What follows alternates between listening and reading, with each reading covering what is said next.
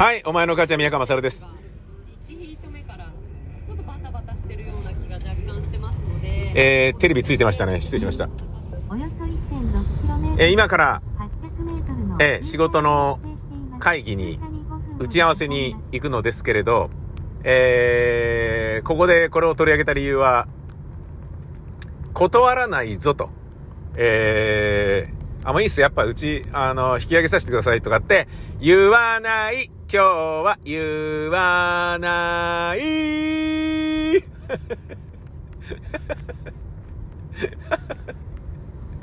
もうね、えーどうなんだっていう話ですよ、本当に。えー先ほどですね、内政ボーイズ収録しましたので、それ近々また更新されますので、よかったらお楽しみにしていただければと思うのですが、内政ボーイズはシンガーソングライターの石川義弘さんと私、宮川勝が二人で喋っている、えー、ポッドキャストコンテンツなんですけどね。石川さん、僕は男のね、えー、メンズヘルス外来という男の更年期障害の、えー、チェックをして、あのーちょっとその診療を受けるってことになったんですよ、つってね。うん。で、まあ、あの、もちろんね、えー、3分の1は話のネタであり、なんですけど、で、3分の1は好奇心であり、3分の1は、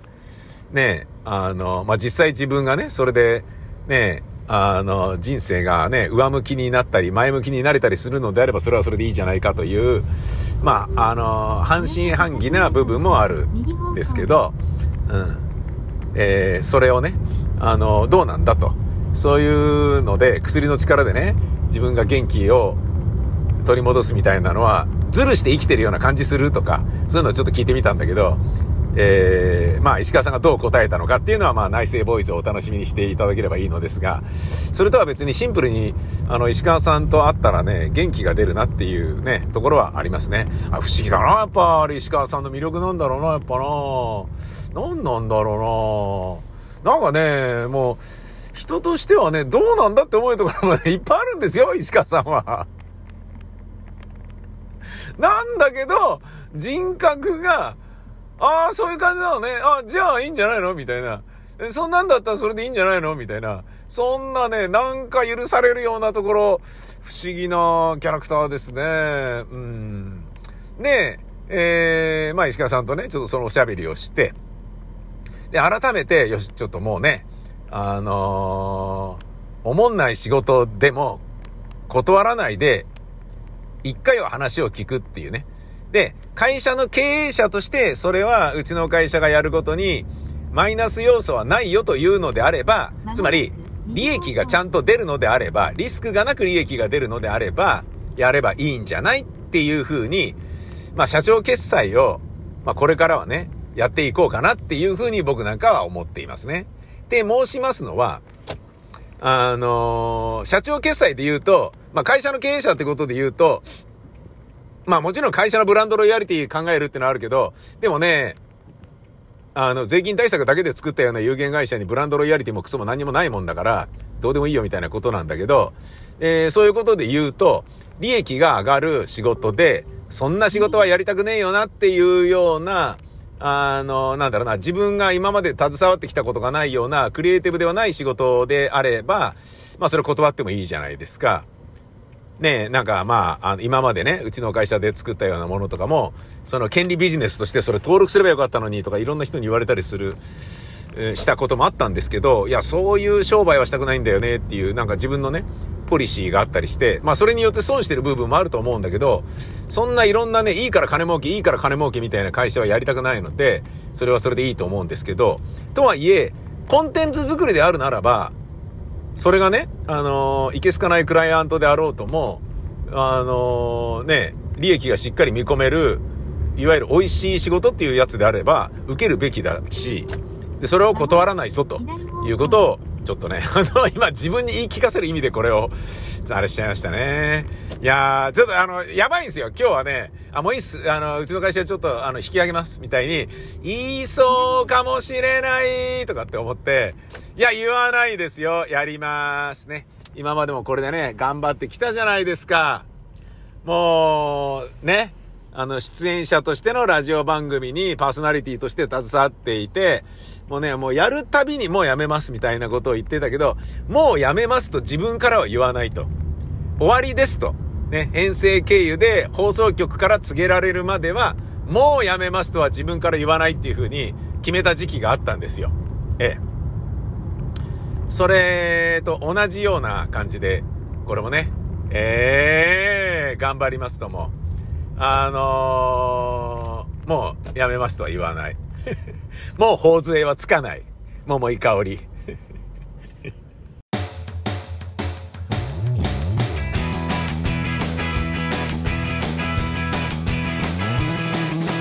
僕らが知らず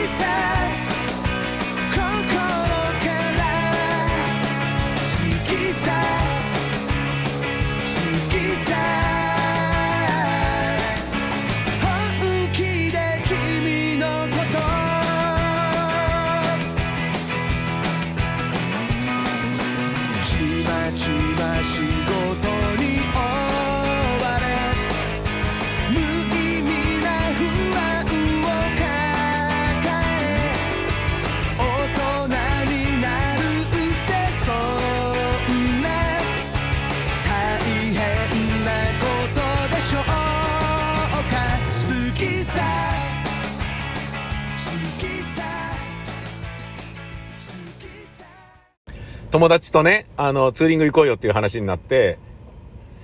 あのーまあコロナで全然実現してなかったんだけど、もうそろそろ行こうぜみたいな感じになって、まあ暖かくなるわけだしさ、つって。2月の中旬になるとね、もうさあバイク乗りはバイク乗るぞっていう感じになってくるわけじゃないですか。ね僕なんかはね、まだ数年でね、全然、あの、数万キロしか乗ってないような感じなので、あれですけど、ただ、えー、もうね、じじいになる前に思いっきり乗った乗った乗りまくったっていう、ね、思い出はやっぱりバイクに関しては欲しいので、そうしてみようと思ってるから、行こうぜっつって。で、もうね、あのー年が近いから言うけどね、っつって、まあ、ほぼ同じなんでね。あのーもうなんかね、えーっと、下手すりゃ更年期打つとかにこうなっちゃいがちなので、もうそうならないように、なんかちょっともういいから、人と約束しねえといかねえからさ、いいから何でもいいから、ドタキャンしていいから約束してくれよみたいなことを、男の友達にね、あの、頼んで、いたりなんかして、したら、その友達がね、あの、いやでも、セロトニンだったっけななんか要は、あのー朝起きて、セロトニン浴びると、それだけで良かったりするって言うじゃないですか、とかって言って、日の光浴びりゃいいんじゃないですか、みたいな感じで、いい加減なアドバイスしやがって、うん、そうだね、みたいな思ったんだけど、そうか、と思って、吉祥寺に着いて、吉祥寺のそのブースの中で、まあ、午前中に着くでしょ？で、えー、まあね、午前中、あの、そのね、吉祥寺で仕事してる時に、シャーってカーテン開けて、そうだ、ま、窓ね、吐き出し窓すごい、2軒ぐらいの、あの、結構な吐きま、吐き出し窓。まあ、つまり、画面のようにね、壁一面がもう窓っていうような感じになってるわけだから、それ、ね、いいんじゃねえのみたいな。そこで、開ければ日が入るんじゃねあ、入ってる入ってるっつって。で、それ開けた状態で PC ガチャガチャいじって、まあ多少映り込みがあるから画面見づらいみたいなのあるんだけど、やってたのね。したら、もうそれだけで、なんか日の光浴びてきたら元気になってきたなみたいな感じになってきちゃって、俺なんかあのー気持ちがすごい優先されるやつらしいっていう、こんなにあのーなんか、なんだろうな、病は気からって言うけど、病を治すのは気からっていうタイプ。もうなんかメンズヘルス外来に行っただけでなんか元気になった気がするって思っちゃったし、なんかセロトニン？ああ、日光？日光浴びてる。あなんか元気になったんじゃない？って勝手に思うっていうね。それかーみたいな。なんか結局俺の場合は、なんかメンタルで、俺なんか、なんかどうせみんな死んじゃうんだみたいなものに通ずる地獄の網に自分が自分で引っかかってるだけの話で、気持ちの持ちようでいくらでもどう、な、治るんじゃねえの？みたいな、そういうことがちょっとね、分かってきたね。セロトニンか。調べれば調べるほど、よし、じゃあ大丈夫って思えるっていう。調べて納得するパターンっていう、いるよね。めんどくさいよね。なんか頭で納得しないとね、何にもできないやつ。俺それだわ。うん。あの、役者やってても、なんで演出家をこう言うんだろうなってね。本当の目的は何ですかみたいな。狙いは何ですかみたいなことをね、聞いちゃったりするんだよね。で、若い時にね、あ、で、それ良くないのやめようと思って、ただ、それが好きだから、あの、お前が演じてる役にそうさせたいだけなんだよっていうことじゃないか、と。で、それをね、本当の狙いはとか、本当の意味はとか聞いちゃったらもう話になんないし、自由に物作れなくなっちゃうから、その演出家が作りたいものを足踏みさせる、邪魔させる、完成を遅らせるっていうだけだから、それもう言うのやめましたもんね。それと同じような感じで、ね、これを直すとか、多少解放に向かうっていうプロセスも、とりあえずやってみようぜみたいな。そういうことだな。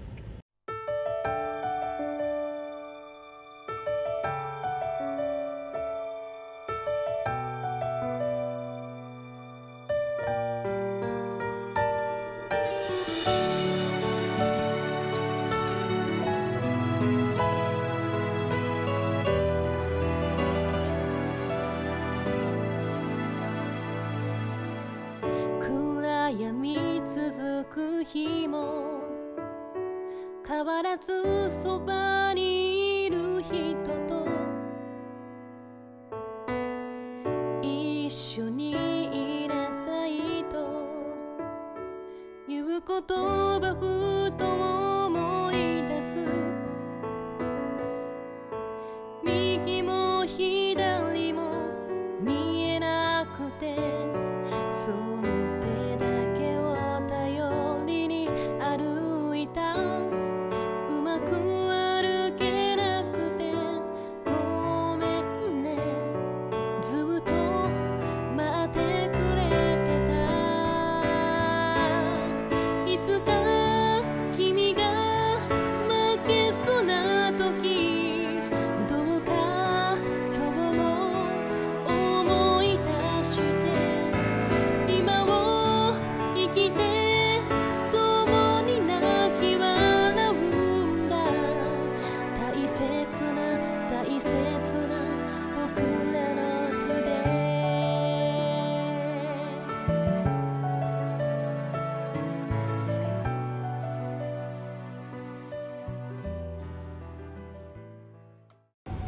高木美帆のその喜びの声というのはいもお届けできると思うんですが、はい。どんな言葉が聞かれるのか？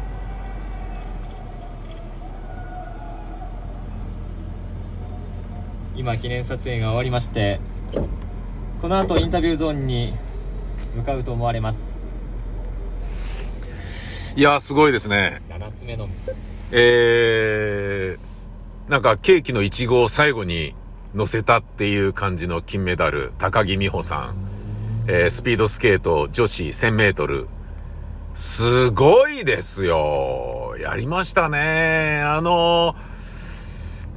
パシュートで仲間が転ぶっていうのだけでもきついだろうに、まあ転ばなくても、そういう種目いっぱいね、頻繁にこう出続けてるっていうのだけでもすごいだろうに、お姉ちゃんですからね。なんか辛いことがたくさんあって、まあ、ヨハンがいなかったっていうこともそうですしその自分の調子もこう上げきれないまま、えっと、3000m、1500m に挑む形になったので、えっと、すごい苦しい中での始まりだったんですけど感動最後だ。にこうやって、えっと、なんていうんですかね自分の全てを出し切ることができたので。素晴らしいえっ。と、もうこのレースでもし金メダルを取れなくても、うん。悔いはないって思えるくらいのレースができたことがまずん。すごく嬉しくて、はあはあでさらにこうやってえっと、金メダルを取れたっていうことうん。で、うん。なんかこう嬉しさが、うん。その美穂。うん。なんか倍増というか,、うん。なんか形となってこう残ったなっていうふうに思っていますなるほど滑り終わった後にリンクサイド座り込んでかなり息が上がってましたけど素晴らしい実際7レース目疲れはどうだったんですか？素晴らしいよ。そうですね正直もう体の方は結構限界が来ていてえっと疲労感っていうよりはその、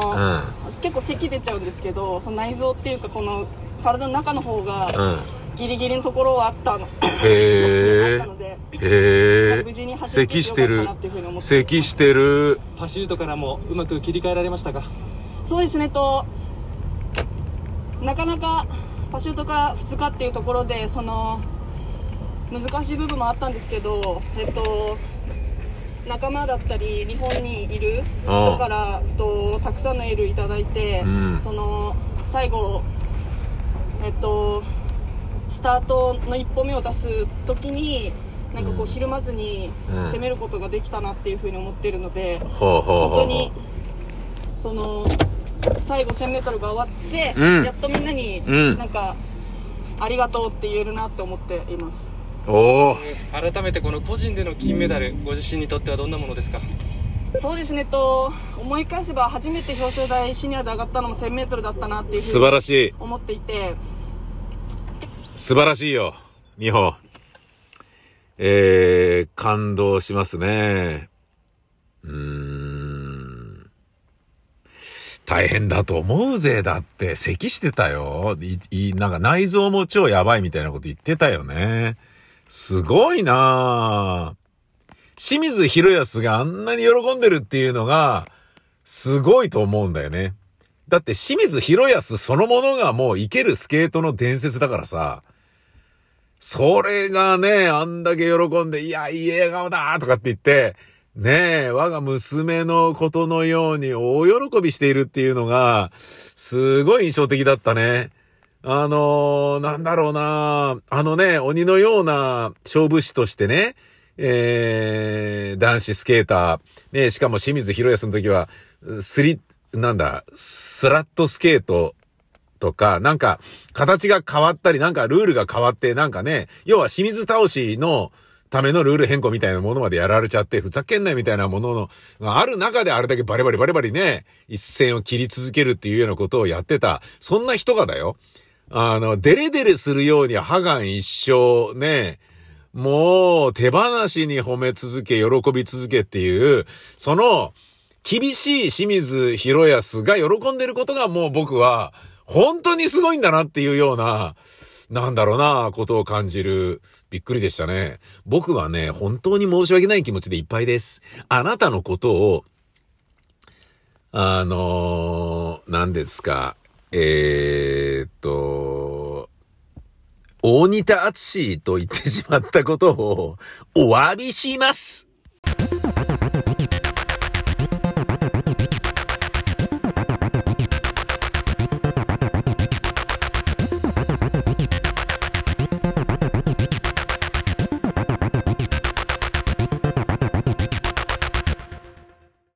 米長邦夫さんという騎士がいまして、えー、あのー株主優待で人気者になった桐谷さんのフィアンセを、フィアンセと分かっているのに寝取るっていう最悪なことをして、桐谷さんの人生をズタボロにするっていう破天荒ね、やりまく、いろんなことをやりまくった、エロくて気違いで、だけど天才っていう、で、挙句の果てに46歳で名人位に返る咲くっていう、中年の星って言われて、すげえなっていう、えーそういう騎士がいました。亡くなりましたけどね。その米長邦夫の、えー人生爽やか流というラジオ番組の放送作家を僕やってたんですね。これは文化放送です。面白かったですね。米長さん。いやー、買ってみたんだよ、バイアグラをね。つっていきなり目の前に出してみたりなんかして。なんてことをするんだ、みたいな。その時のアシスタントは水谷香奈さんだったかな。うん、面白かったな。で、井上陽水がゲストに来るんだけどね。陽水さんなのに、陽水さんは将棋が大好きなんだよね。なんだけど、世の中国を相手にするということで、サングラス外してきてましたからね。あ、陽水さんが気を使ってるっていう。あららららっていう。で、か対談が終わった後ね、インタビューが終わった後に、どうしますか、陽水さん。将棋でも指してきますかつって。一緒に将棋指しますかみたいな感じで。いやいやいや、そんな結構です、結構です、みたいな感じのね。面白かったですよ。で、その米長邦夫の弟子が、えー、あのね、女性の、あの、あの方ね、なんか、なんだっけ、えっ、と、突撃しますって中原に留守電で入ってた、それがばらされちゃった人ね。うん。あの、可愛らしい人ね。まあ、その後はね、か可愛らしいというよりはちょっとね、魔性の女みたいな感じになっちゃって、いろいろ大変なことになってた人ですけど、うん。で、まあ、亡くなった時に、ああ、米長さん死んじゃったのかと思って、しょしょまあ、ショックっつうかあれでしたけど、中野区鷺宮とかその辺りに住んでらしたんですよね。で、僕は子供の頃に、えー、なんかね、あのーちょっと奨励会に入ったね、仲間がいて、あ、覚えてるよ、つって、あの、大和町に住んでた彼だろう、つって、あ、そうです、僕のクラスメートでした、そうか、つって。ねえ、奴は元気なんだろうかね、みたいな感じのことをね、言ってたりとかして。で、まあ、その時でこそ、まあ、普通の人なんだけど、ただやっぱ若い頃は気違いで、俺が一番この人気違いだなと思うのは、えー、マンコ知心っていうね、マンコって女性のおまんこのことですよ。マンコ知心っていうタイトルで本を出したいって言って、出版社と揉めに揉めて、結局、いや、それ出せませんっつって 出せなかったんだけど、それは出せるわけねえだろって話なんだけどさ、いいから出させろみたいな感じのことをやってるっていうのが、米長国を、いやね、もう、かつてはね、破天荒な人っていうのがたくさんいて面白かったなと思う。うん。ねえ、例えばね、タレントさんでも、トンネルズとか鶴瓶さんとかタモリさんとかみんな気違いじゃないですか。ある意味ね。なんだけど、その気違いであるトンネルズが一番気違いに近かった、うーん、オールナイト富士とかをやっていた時に、オールナイト富士に出ていた野坂昭之が、テレビの生放送でグーで石橋貴明を殴りかかるとか、もう面白くてしょうがないようなことがいっぱい起きてたもんね。で、野坂昭之は、そう石橋貴明を殴るのみならず、あのー大島渚と喧嘩してグーで殴り合ったりとか、なんかそういうことも確かやってましたよね。なんかもう何が何だかわかんねえな、この人たちみたいな。そういうなんかね、なんだろうなあのーもうね、頑固者とか、その、なんだろうな、血気盛んっていうのとまた違うんだよな。うん。要は、事なかれ主義とは対極にいる人たちがたくさんいた頃っていうのは、そういう意味合いでもいろいろ面白かったな、というふうには思いますよね。うん。今のね、なんか完全に熟成したテレビというフィールドでの生き方を全員がね、マニュアルも完全に出来上がって全員がそれを叩き込まれた状態で、ね、安心して見てられるようなタレントしか出てこないっていうような中でのね、あのなんだろうな、いわゆる面白いんだけど予定調和っていうものよりは、次何するかわかんねえよこいつっていうような、あの若い頃のタモリさんみたいなね、そんなような、人の存在を俺なんかは、なんかね、やっぱワクワクしちゃうし、楽しみにしたいなと思うんだよね。それはつい先日亡くなった石原慎太郎さんがね、芥川賞の小説っていうのはもっとこいつ次何やるんだかわかんねえってワクワクするようなものが欲しいっていう。ね、だけど、ああ、こんな感じね、はいはい。まあまあそこそこいいけどさ、みたいな。そんなようなのに賞は与えたくねえんだよ、みたいな感じで言っていた石原慎太郎の気持ちとちょっと似てるというか通ずるものがあるとは思いますよね。ふっと、おまんこち、まんこ知心っていうのを思い出して、まんこ知心ってそういえばあったなと思って、あの、そういうまんこ知心事件ね。気違いだなと思って、米長国夫っていう人をね、ちょっと思い出してしまったよ。うん。で、そうやって思うと、生き様そのものがドラマチックな将棋指しっていうものではなくて、何しろ強さを追求するっていう。ねだけど、性格的には、なんら、あの、誰からもね、えー、なんだろうな、後ろ指さされることのない、ねえあの、天才と言われる人たちはみんななんかすごいちゃんとしてるっていうところがあるじゃないですか。それがね、今すっごいなーって思うよね。19歳で4立てで5冠目取っちゃうっていうのもすごいしさ。ねえ、なんか、うん、そうやって思うとね、自分は、まあ、あの、高校でね、退学食らった、定額を食らったりとかね、なんか呼び出されて怒られるなんていうことはもう何度も何度もありましたけど、そういうのが一切なく、それを順風満帆というのか、なぎのような学生生活を送った自分のせがれとか、ね、送り終えようとしている娘とかに食い足りないという気持ちもあるんですよね。親として、ありがたいなと思うところもあるんですよ。なんかね、呼び出されて先生に叱られたりなんだりとかって言ってね、で、自分の奥さんが涙流しながら帰ってきて、今日ね、お父さん聞いてくださいよなんていうことを 言われるようなのがあると、どうしたんだ君みたいなことになるから、それはまた厄介だけど、そういうのがないのは、ありがたいと思う反面、いいのかそれでっていうところの気持ちも大きくあるんだよなまあでも、万骨知心を作りたがる人よりはいいとしよう。うん。